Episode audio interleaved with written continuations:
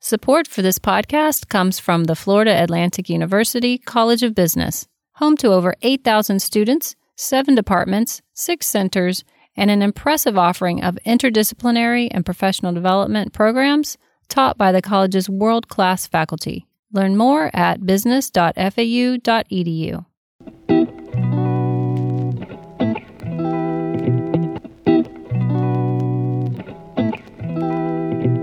Welcome to What's Happening at FAU Business. I'm Jim Hellegard, Media Relations Director in FAU's Division of Public Affairs for the College of Business. With us today is Andrew Gallan, Assistant Professor of Marketing and the Director of the FAU Center for Services Marketing and Management.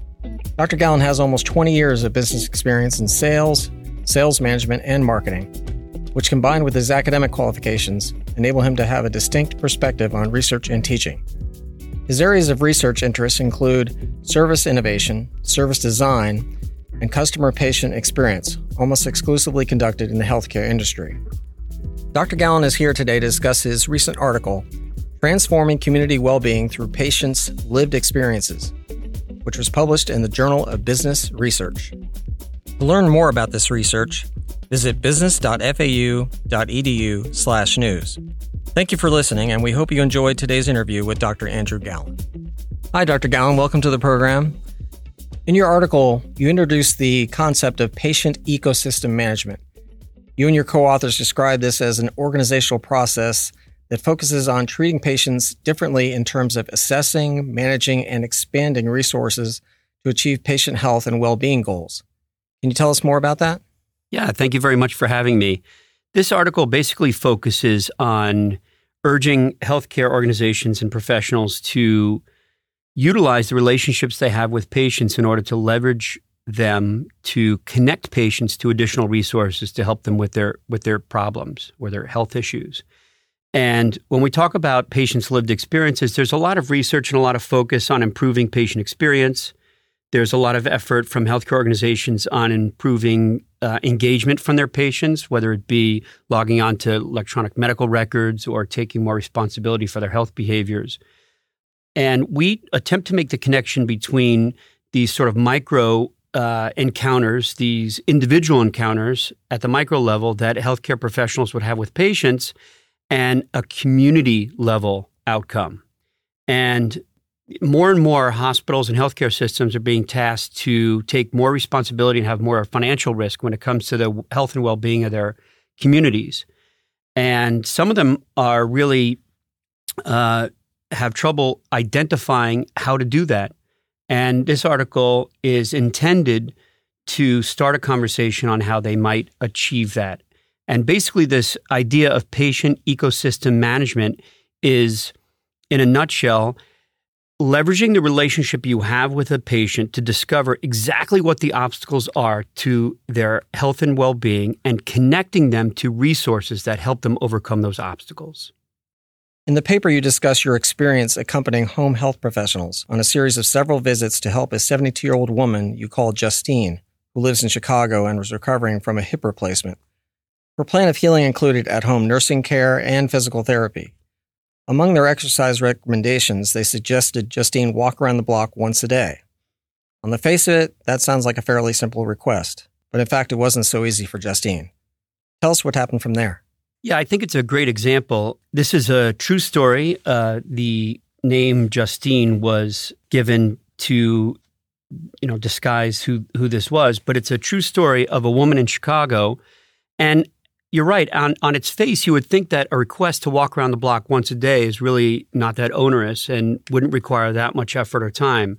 But uh, we show in this case that Justine did not, uh, from the healthcare uh, provider's perspective, quote unquote, comply with their with their request to walk around the block. And so there were several visits and several conversations around, you know, please do this and have you done this? And the answer was always no.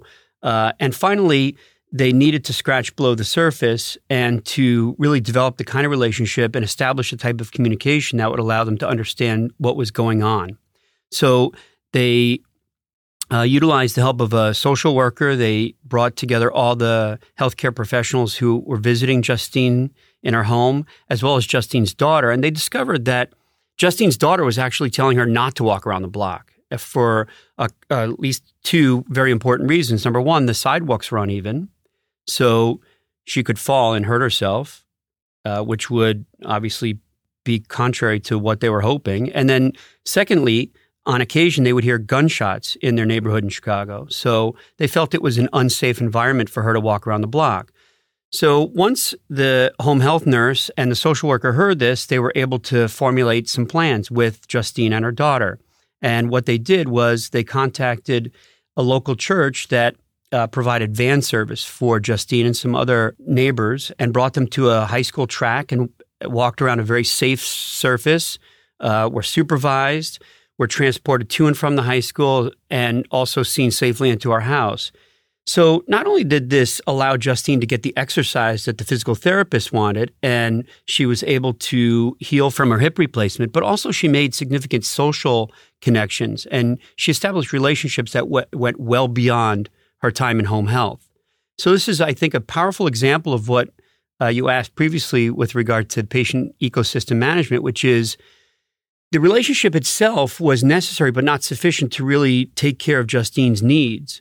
It was scratching beneath the surface, finding out what was required, and then connecting her to additional resources and capabilities that would allow her to engage in the types of activities that would benefit her health and well being.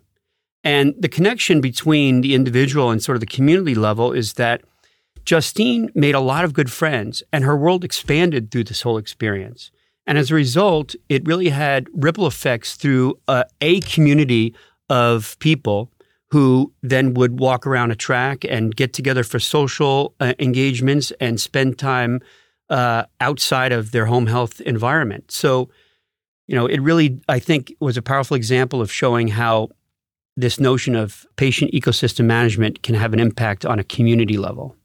That's really interesting. I mean, as you said, I think Justine's story is a great example of what happens when you scratch beneath the surface and try to identify what the issues are and connect individuals to community resources. So, in what ways do we need to rethink our approach to healthcare to make it easier to get to that kind of outcome you saw with Justine?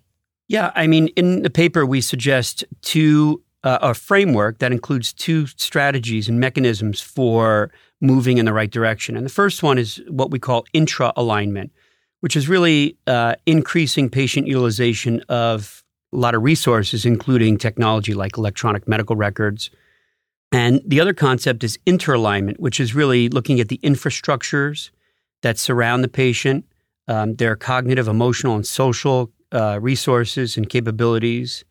And when you have things inside the organization that are properly aligned and you're able to, within the relationship, establish commonality, that is, when the conversation among the home health providers, as well as Justine and her daughter, was aligned, then they were able to bring in these additional resources and align those with the overall goals, which is to have her improve her mobility, to have her uh, get back to walking, uh, to resume her normal daily activities.